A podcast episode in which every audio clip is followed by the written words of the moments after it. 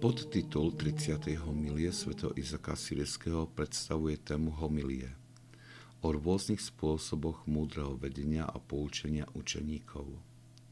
Svetý Izak Sireský hneď na začiatku hovorí, že Boh pristupuje k svojim synom pre ich dobro rôznym spôsobom.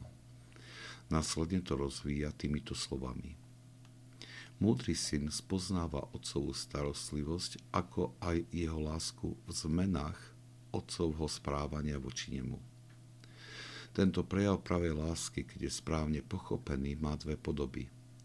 Jedna spôsobuje radosť, druhá zármutok. Je potrebné povedať, že láska je neustále pripravená darovať potešenie milovanému.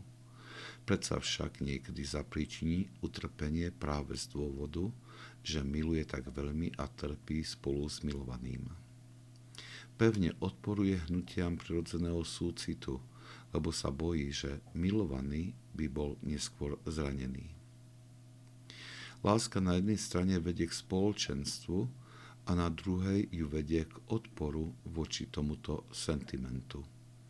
Formy, ktorými sa prejavuje múdra láska, sú rôzne podľa zmien ich jej prijať, e, prijímateľov. Nehľadajme bláznivú lásku múdreho priateľa. Muž, ktorý zabije syna krmeným medom, sa nelíši od muža, ktorý zabije svojho syna dýkou. Nie je potrebné dlho uvažovať nad tými slovami, aby sme, ich, aby sme ich pochopili. Svetý Izak Sírsky dáva odpoveď na tie pre mnohé prečo, ktorými sa ľudia v rôznych situáciách obracajú na Boha je ľahko rozpoznať lásku Boha v potešujúcich a pozdvihujúcich stavoch duše.